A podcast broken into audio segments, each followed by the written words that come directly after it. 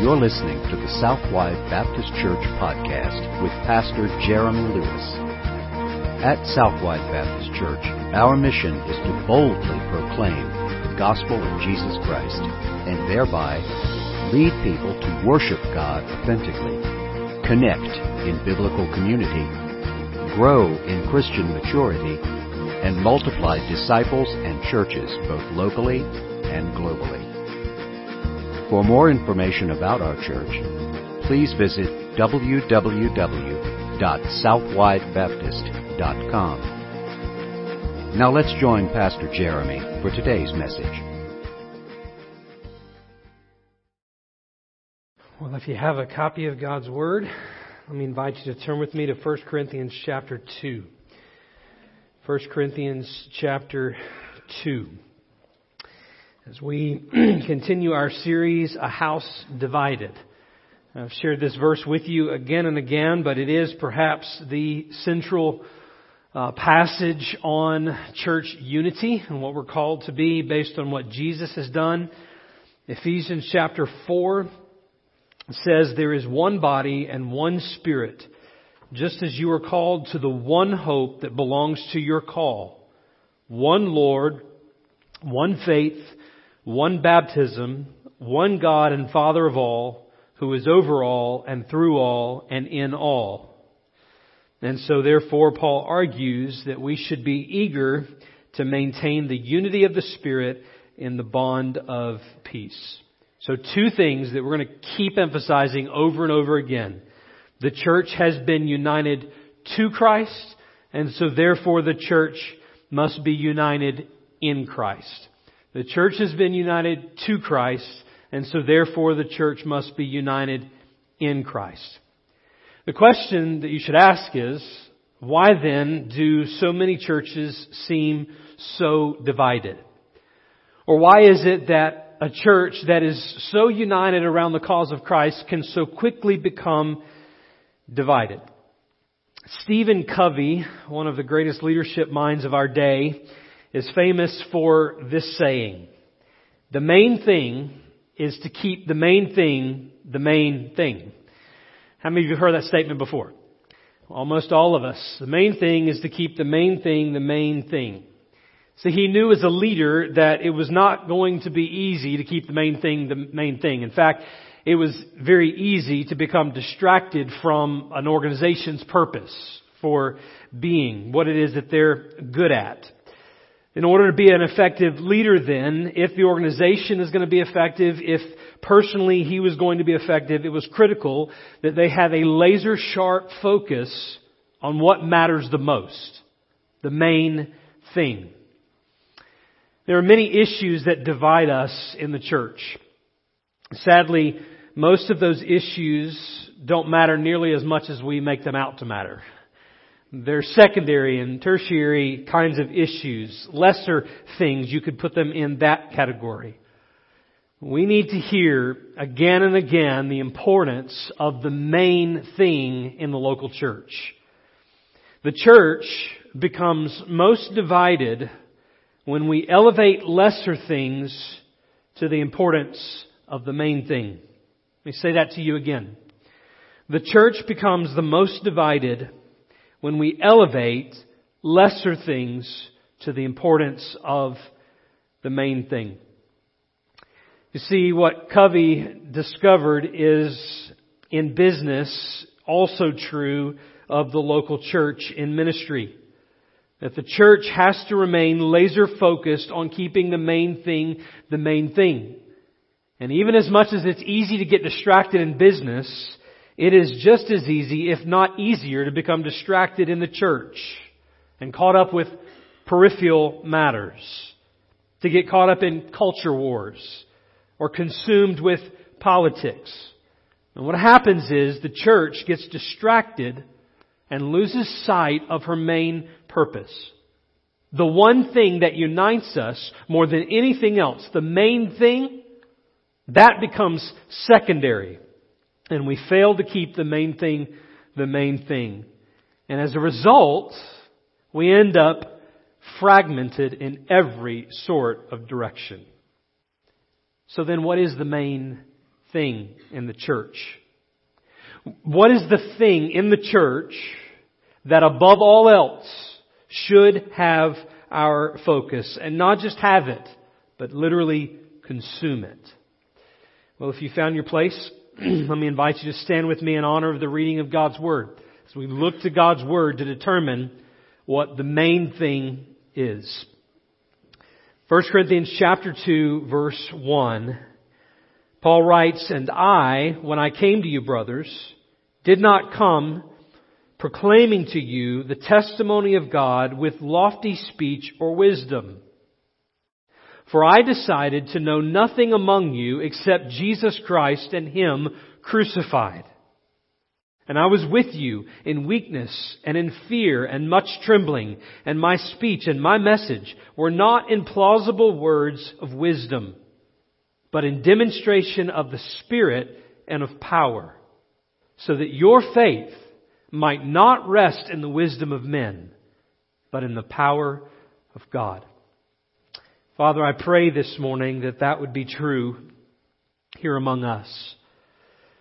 As much as we love to be learners and as much as we love to come to new knowledge, I pray that it would not be this morning a gathering where we learn plausible words in human eloquence and wisdom, but this morning I pray would be an evidence of the power of God among us that you, God, would speak through the preaching of your word.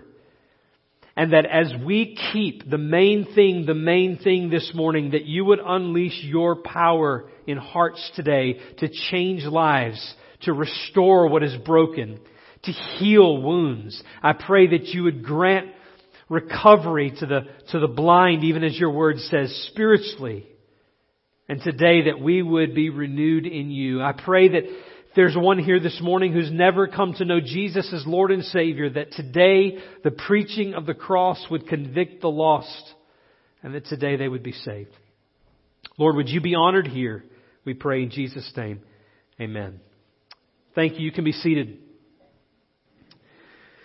So one of the main points of division in the church at Corinth, that's the church that this letter is written to, one of the main points of division was the issue of status or position.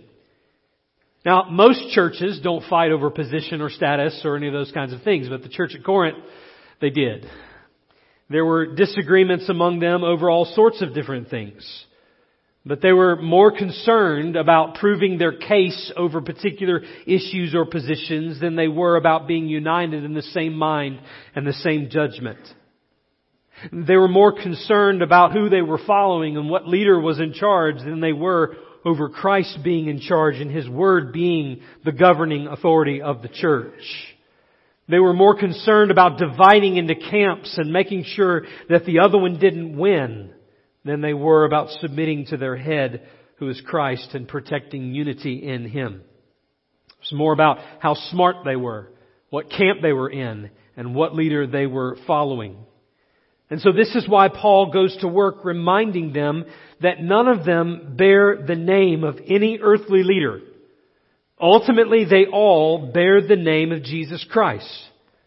And he reminds them that their arguments over who is right and who is wrong, all these arguments that are built on human wisdom, those things will avail them nothing and what actually happens is instead of receiving power in the church, they empty the cross of its power and they don't experience the power of God among them. Why? Because they're depending on human wisdom rather than the power of God. The power of God is experienced through the preaching of the cross, and we saw that last week. These people were not the wisest, the ones that were chosen here were not the wisest. They were not the most powerful. They didn't have the most influence. They didn't have the highest social status in all of Corinth. And yet they were the ones God chose. In order that as they came to faith in Christ, that they would boast not in themselves, but ultimately in the one who saved them. That's the picture.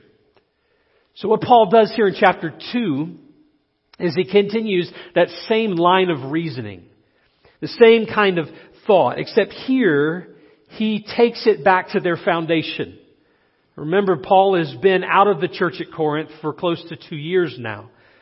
Uh, or, or, rather has, he's removed from the starting of the church at Corinth for close to two years now. He's been out probably for six months or so, or so at this point. And he's writing back to them because he's heard this news of their division. So he again appeals to their foundation, the beginning, the early days at the church at Corinth. In a sense, he's kind of unpacking what he said in verse 17 of chapter 1. For Christ did not send me to baptize, but to preach the gospel. The sending, the early days of preaching the gospel. When he says that they were not with eloquent wisdom, lest the cross be, the cross of Christ be emptied of its power. He's dealt with the issue of human wisdom versus godly wisdom from kind of a 30,000 foot view. But here, he plays back the tape. He wants to remind them of some of the memories, some of the things that took place when they first came to faith in Jesus and when God was birthing a church there at Corinth. The very foundational level of their faith. This is the second time that Paul addresses them in more of a personal manner. Verse 10, he said, I appeal to you brothers by the name of our Lord Jesus Christ that all of you agree. Anytime you see kind of this personal kind of tone, there's this intimate kind of call, this plea from the apostle Paul. It happens again here in our passage this morning in verse 1 when he says, when I came to you, brothers. He's recalling the early days of when they met one another. Some of them for the very first time meeting the apostle Paul. When they came to know Jesus together, there were scores of people coming to faith in Christ and being baptized and being joined to this body. Those early days when they grew together and they were eating every bite of the Word of God as it was being taught from the Apostle Paul as they grew in their faith and grew in their love for one another. All of these ministries sparking up because all of these needs being met and, and Jesus being made much of. And it was, it was a revival type setting there at Corinth. But now how quickly they turned to human wisdom. What they experienced together was being emptied daily.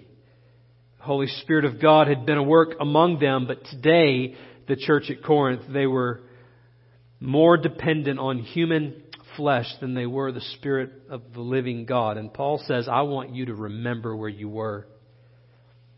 He says, at Corinth, you kept the main thing the main thing. That's why I came. I wanted you to hear the main thing. It's one driving thing that establishes us as a church and you gotta be rooted there and you gotta live there and it's gotta stay there. What is the main thing? Well, Paul says it this way. Verse 2, When I came to you, brothers, I did not come proclaiming to you the testimony of God with lofty speech or wisdom. Here it is, verse 2. For I decided to know nothing among you except Jesus Christ and Him crucified. That's the main thing. It's the main thing. Paul is not interested in playing their games of projecting some image of being spiritually elite. By the way, in the kingdom of God, there is no place for spiritual elitism. Paul says, I denounce all of that and I want you to know that there is nothing I value more. There's nothing more important in the church. There's nothing more important to say, to proclaim, to believe, to, to tout across the land than Jesus Christ and Him crucified. That is why the church exists. That is the main thing. To put it into a sentence for you, the main purpose of the local church is to know and to make known the person and the work of Jesus Christ. The main purpose of the local church is to know and to make known the person and work of Jesus Christ.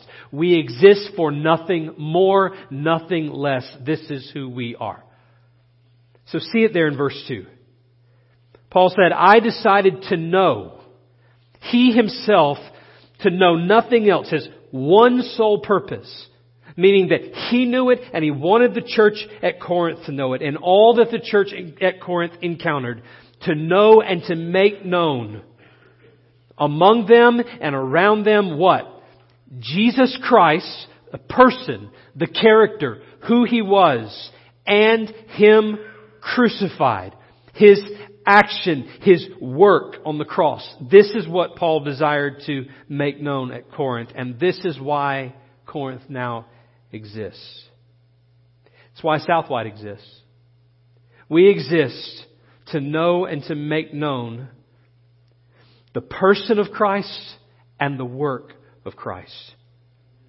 This, this is how we say it around here. We exist to boldly proclaim the word of Jesus Christ, thereby leading people to worship God authentically, connect in biblical community, grow in Christian maturity, and multiply disciples and churches both locally and globally. In other words, to know Christ and to make Him known. And we must, without any shadow of doubt, keep the main thing the main thing. We must be laser focused about what we do because if we lose sight of the main things, all the main thing, all the other things that don't matter quite as much will fill the gaps. And we will begin to drift from the main thing and ultimately divide from one another. And that's what's happening at the church at Corinth. Anytime the church loses sight of the gospel, the church becomes divided. It's not that the other things don't matter. There's many things that we do and that we talk about in the church that we argue for even and argue over sometimes that matter. It's not that they don't matter at all. It's that they submit their value and their worth to the main thing. Paul, when he says it's, it was my desire to know nothing among you but Jesus Christ, it doesn't mean that he didn't teach anything else. It means that everything that he taught flowed from the cross of Jesus. Everything flowed from the gospel. Every other issue of life and he's going to talk about a lot. Marriage, he's going to talk about giving, he's going to talk about teaching, he's going to talk about sexuality, he's going to be talking about a whole lot of different things that were dividing the church at Corinth. But at the end of the day, they matter in as much as they find their value and their authority in the main thing, the gospel of Christ. In fact, if you read the rest of the letter, which I would encourage you to do several times as we walk through this, you'll have plenty of time, but from the from the second chapter, really the first chapter, but the second chapter to chapter 15, Paul kind of put, puts bookends and sandwiches all the, the moral practical, practical concerns in the middle. But notice how he closes the book almost. Chapter 16 gives some, some teaching on giving, but chapter 15, he says, Now I would remind you, brothers, of the gospel I preached to you, which you received, in which you stand and by which you are being saved, praise God. If you hold fast to the word I preached to you, unless you believed in vain. And listen to verse 3. For I delivered to you as of first importance. Everybody say first importance. Yeah. The gospel is of first importance what I also received, that Christ died for our sins according with the scriptures, that he was buried, and that he raised on the, he was raised on the third day in accordance with the scriptures. The gospel is of first importance, who Jesus is and was and what he has done for us on the cross. And every single other area of the Christian life, really every single area of all of life, finds its hope, finds its instruction, finds its worth, finds truth in the gospel. I determined to know nothing among you except Jesus Christ and Him crucified. So in order for Jesus, in order for Jesus Christ as a person, and His work on the cross to remain of first importance in our life. As a church, it may very well mean reprioritizing the way we do ministry.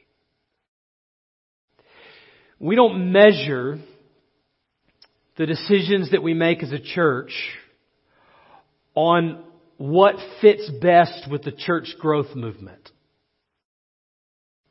We don't measure what we do as a church by what other popular churches are doing. Or what seems to be the most inviting, or what seems to be this or that. Th- those things can be helpful, but our measure as a church is how faithful are we to the gospel. It also means that if we are going to do this together, which by the way could be the, if you want to put one word on all of 1 Corinthians, it would be together. Right? We, we want to take the positive side of division. We want to be together. We want to be in unity. Right? It means if we're going to do that in obedience to the scripture, it means not only does the church have to reconsider its priorities, keeping the main thing the main thing, but all of us as individuals have to reconsider our priorities. Keeping the main thing the main thing. Because if you're not keeping the main thing the main thing, then we're not keeping the main thing the main thing. You see what I'm saying? And the fact is that so many churches end up in division because personal priorities get out of whack. And church priorities then get out of whack as a result. And we get off sidetracked on bunches of things that don't matter very much.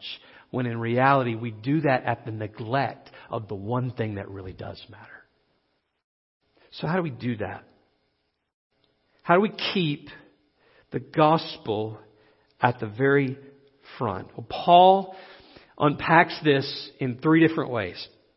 And he shows us three different things about our togetherness. They all begin with together because that's the goal, right? We have to see some things. We have to understand some things about what it means to keep Jesus first. And the first one is this. Together, we need the person and work of Jesus. It's the first thing we got to come to grips with. The fact that Jesus is not just a good addition to our life. Like being a good American requires that you wear red, white, and blue and that you sing patriotic songs and that you do your duty to vote and all of those things. Like there's all these check boxes of what it means to be a good American, right? Sometimes we approach Christianity that way, like God is one more checkbox. Jesus is one more checkbox to a well-rounded life. That's not Christianity. Christianity is coming to the point that you realize that not only is Jesus a good addition to your life, but without Him we are nothing. We desperately need Him. And in the church, this battle in Corinth of spiritual elitism, Paul comes to the, to the top of that battle and where Paul has every opportunity to make the claim of being elite knowing the law, being a Hebrew of Hebrews, being a, a Pharisee, knowing all of these things and, and serving with zeal, and now planning churches, right? I mean, this is like, if you're going to be anybody in the Bible, you want to be the Apostle Paul. But that's not how he begins. Paul actually reduces himself over and over, all throughout the first chapter, but notice it here in chapter 2. He says, I didn't come proclaiming to you the testimony of God with lofty speech or wisdom. I didn't come as an elite. Then he says the statement, For I decided to know nothing among you except Jesus Christ and Him crucified.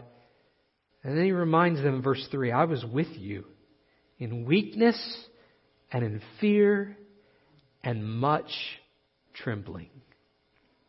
Weakness being a word that probably means illness. Paul definitely faced that but this weakness of his flesh, and fear, kind of this holy awe of God, recognizing that he himself is in need of God as much as the people that he's preaching to, trembling before the Lord knowing that he deserved only God's judgment. And we must come to the reality that we do not just want Jesus, but we need Jesus. We need Him. The pastor that stands before you every week is as much in need of Jesus as you are. those that you look up to in the faith are as much in need of Jesus as you are. The fact is that we are together at the foot of the cross. All of us stand before a holy God as sinners. Not just lives that have made a, a few wrong turns, but lives that are utterly broken. We have made choices that place us at enmity with God. We are by nature His enemies. We are by nature on a road to destruction without any hope. And even if, even if we by nature could understand the hope that God offers us, we would still turn to our own way were it not for the grace of God.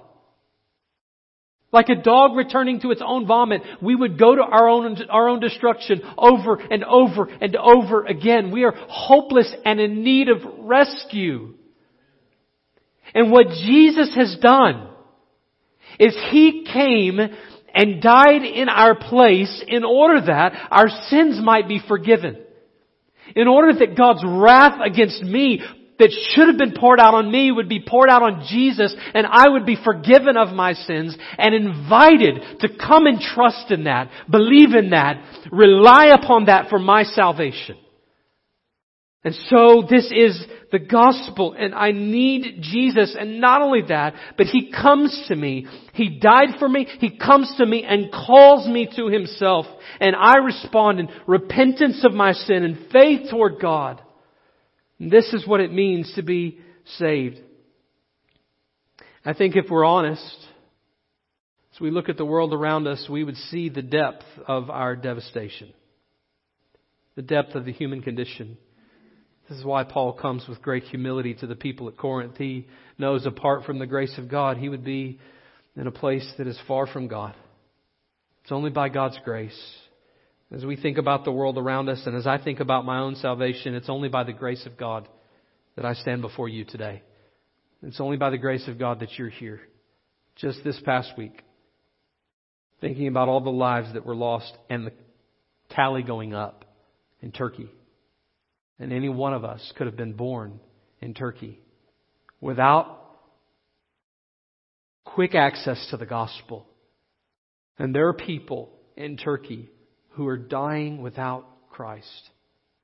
We live in a broken world. We live in a town where there's tragedy that strikes every day. We all face the death of loved ones and the loss there, death entering the world through sin. We all experience the relational brokenness that's not just present in our church at times, but also in our families and in the world around us. We all experience kind of this broken world. Like all you had to do was watch the State of the Union address this week, right? Any, anybody watch it? Was I the only victim? Um, it's brutal. The, the, highest office of our land arguing for the killing of the unborn. We live in a broken nation, and the sad, tragic reality is that brokenness is not just around us, it is within us by nature. We are such in need of rescue. We need Jesus. Unity, then, within the church deals with these status claims because none of us are more elite than another. All of us are equally in need. And when we come to the place that we realize how much we individually need Jesus, it's really hard for us to see ourselves as higher than anyone else. It's really hard for us to not forgive, isn't it? It's really hard for us to lack in mercy it's really hard for us not to help and to rescue those who are in need because we see how much we need Jesus. This is why the cross must remain central, the main thing. Together we need the person and work of Jesus. Not only do we need him, we must together know the person and work of Jesus. We must know it. That's what Paul argues here. He said, I came to you, was not interested in hearing, good sermon preacher, wasn't interested in hearing, man, I'll never forget that message. He wasn't interested in hearing, man, you really explained that well. That was cool. I never knew that before. Nothing wrong necessarily with saying those things, but that was not Paul's interest. Paul's interest was, man, we met with God today. That was his goal. The church, listen to me, the church that meets with God has a really hard time being divided. Together, we must know. Know the person and work of Christ. He says, I decided to know nothing among you. Nothing in my mind, nothing I'm going to concentrate on more, nothing in my teaching that is far from the cross. We're going to stick close to Jesus Christ and Him crucified. That was His plan. He did so, verse number five, so that, this is first and foremost above everything else, He did so so that your faith might not rest in the wisdom of men, but in the power of God. First off, it requires faith to be a Christian. You need to know this. You can't just, you can't just add up all these things or do all of these practices or explain all of these things or memorize all of these things in order to be a Christian. It is faith and faith alone. For by grace you've been saved through faith, that of, not of yourselves. It is the gift of God, not of works, lest anyone should boast. We are not saved through anything that we can do. We must put our faith in Jesus. Which means we turn from our sin and we trust in Christ and Christ alone. But Paul was jealous that that faith not be in a man, but be in God. And this is huge. Many people who are walking around claiming to be Christians have faith in some pastor that led them to believe some things one day and all their faith rests in that until that pastor fails or until that pastor's gone and all of a sudden their faith is gone. My God never fails. Jesus Christ is the same yesterday, today, and forever. In order for our faith to be secure, our faith must not be in a church, it must not be in our parents, it must not be in a pastor, it must not be in any leader. Our faith must be in Jesus. And when our faith is in Jesus, it never has any reason to fail. And so he wants their faith to be resting. I love that word. To rest as if it's no struggle, as if it finds a firm foundation in Christ. But it's not just a faith that's a one-time belief. It's a continuing, deepening faith.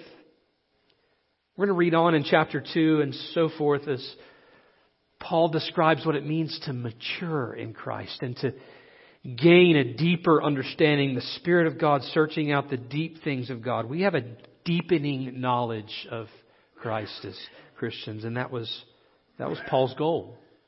That your knowledge of Jesus deepen over time. I love what Paul says in Philippians chapter 3. Indeed, I count everything as lost. By the way, a person who knew the law, who knew the scriptures, and he says, I count everything as loss because of the surpassing worth of knowing Christ Jesus my Lord. Not as knowledge of the scriptures, but boasting in that knowledge. He says, For his sake I have suffered the loss of all things and count them as rubbish, as garbage, in order that I may gain Christ and be found in him, not having a righteousness of my own. He's saying, emptied of self, entirely emptied of self that righteousness that comes from the law, but rather that which comes through faith in Christ. The righteousness from God that depends on faith. There's that faith word again. And then he says in verse 10 that I may know him and the power of his resurrection and may share his sufferings, becoming like him in his death that by any means possible I may attain to the resurrection from the dead. See, Paul says, I'm not there yet, but I want to know Jesus more. I want to know Him I want to know what it means to follow Him. I want to see what it means for the cross to be worked out in my life, what it means to die every single day to self and to, to gain this righteousness of Jesus, not just in, in its application to my life so that I can be forgiven, but in its working out in my life so that, that this righteousness of Jesus that is mine for eternity is now worked out in good works in my life. Paul says, I, I want to know that. I'm not already perfect, but I press on. The gospel has a way of broadening itself in application in our life. How we understand morality. How we're dying to self every day and living to Christ. Now our moral code is no longer what we think is right, what we feel is right, but what God says is right. It changes because we're dead to self. It impacts how we understand our rights oftentimes laying aside what is okay and permissible to do because we do not have any rights necessarily that are, that are our own any longer. Those are crucified and surrendered to Jesus. We in America want to claim our Bill of Rights, and there are some things that God has given us, but at the end of the day, we don't come claiming and arguing for our rights as children of God. We come open handed we come bowed before the King, offering up all of our lives to Him and surrendering everything that He commands us to do. It's a different perspective. He deals with lawsuits. He deals with marriage. You want to get you, you want to get some sanctification going in your life. You figure out how the cross applies to your marriage. I guarantee you, it'll change you overnight. What God has done, forgiveness. I mean, there's so many so many reasons why the, the cross just begins to broaden the application. Some would say, well, I got saved by trusting in Jesus, but now I got to figure out all the things He wants me to do. No, you get saved by trusting in Jesus, and Jesus, by way of the cross, changes you into all the things that He desires you to be. The more we fully love and forgive as Christ has forgiven us, the more we see unity within the local church. We must know the person and work of Christ. It's the third thing here. Together we must proclaim the person and work of Jesus. We must proclaim it. We cannot ignore the reality that when Paul came to Corinth, they were not Christians. Most of them. There were a few. We can't ignore the reality that there was no church. When Paul said, I determined to know nothing among you except Jesus Christ and Him crucified, he is doing that among unbelievers and new believers. People who've not yet trusted in Jesus and those who are new in their faith who are just simply growing and, and learning what it means to be a Christian still. We can't ignore the reality of evangelism in the text. And in the same way, now Corinth is sending out other believers who are doing the same thing. Paul is setting an example here of evangelism. He says, stop fighting with one another, stop arguing for who's better than the other, and start giving the gospel to a lost world.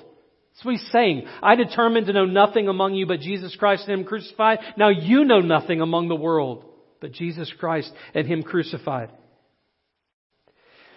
If the church is going to be effective for the gospel, it will not be accomplished because of our winsomeness. It will not be accomplished because of a charismatic personality in the pulpit. It will not be accomplished because we have the best children or youth programs. It won't be because we have the coolest worship space or the most powerful music or the best programs. At the end of the day, those things are tools, and they're tools that can be used, but they are not the main thing. The main thing is and always will be the gospel of the Lord Jesus Christ. Most commentators, when they consider chapter 2, see an echo from Zechariah chapter 4 in Paul's words. He would have been well familiar with the prophet Zechariah foretold the coming of a new kingdom. This is after the fall of Israel and their return and the building of the temple. Zechariah is telling of a new kingdom and a new king that is coming, all pointing to Jesus, soon to be the salvation of God made full in Christ. And here in chapter 4 of Zechariah, there's a vision of the whole of God's redemptive work and a message from Zechariah to Zerubbabel, the governor of Judah. The governor who, by the way, was responsible for laying the foundation of the temple. And Zechariah chapter 4 says, This is the word of the Lord to Zerubbabel. Not by might, nor by power, but by my Spirit, says the Lord of hosts.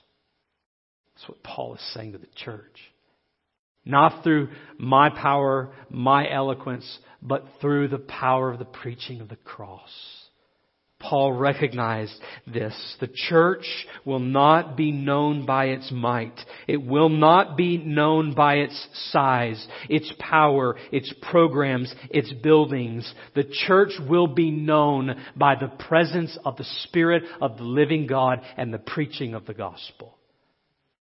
This is how we experience God's power. And when that happens, there is an unexplainable urgency that rises out of the hearts of believers to take the gospel to the nations. And when our eyes are set upon the gospel and seeing the lost come to faith in Christ, we have very little time to fight with one another.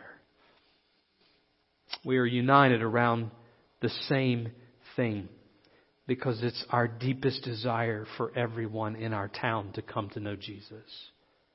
It's our deepest desire for everyone in our family to come to know Jesus and for everyone in the state of Florida to come to know Jesus. And we work. We work as if Jesus is coming back tomorrow when we trust that God by His Spirit will take the word preached and will apply it to the hearts of people and they will turn and trust in Jesus because He is the only hope. Do you believe that, church? Do you believe that Jesus is the hope of all the world? That we need Him? That in Him we must come to know Him more and more every day and that He is the one who's changing our lives? You see, there is no conversation outside of Jesus Christ and Him crucified. He is the heart of every single conversation. Countless times I've had the opportunity to share Jesus with people who do not yet know him. And oftentimes those conversations will turn to many different other things. And many things that I enjoy college football, technology, other things. But can I say to you this morning that no conversation matters as much as talking about Jesus? Nothing matters more. If you are here this morning and you are without Christ, there's only one conversation we need to have. Nothing else has worth or merit apart from that. You've got to get that right. Otherwise it all burns up in eternity. Today we want you to know Jesus. And church, we want to be about that message with everything that we are. So today, do you know Christ? And are you making Christ known? With every head bowed and every eye closed. We want to invite you to come and know Jesus today. Turning from your sin and putting your faith and trust in Jesus and Jesus alone. Today you would be honest and you would say, Pastor, I know that I'm a sinner, separated from God. I am far from God today, and I need Him in my life. The good news of the gospel is that Jesus has come to your rescue. And today, if you would turn away from what has devastated your life, the thing called sin, your disobedience to God, today, if you would turn from that and turn to Christ and Christ alone, He will save you. He will save you. You rest in His completed work on the cross for you. And today the Bible says all who call upon the name of the Lord will be saved. So in just a few moments, I want to invite you to do just that. Maybe even in the quietness of where you're standing, you've never trusted in Jesus as Lord and Savior of your life. Today, right there where you're sitting, where you'll be standing, you cry out to God, God save me today. I trust your Son. I trust Him today. I want to follow Jesus. And the Bible says that the the Lord hears the sinner's prayer. Today, if you'll cry out to Him. And in just a few moments when we stand, then I want to encourage you to step out of the place where you're standing. Come down to this altar. Say to me today, Pastor, I, have come to know Jesus. Or today, will you lead me to follow Jesus? And I'll lead you. But today is the day you must respond in faith. Others of us in this room, we, we got to make Jesus the main thing not a sideshow. He's the main thing.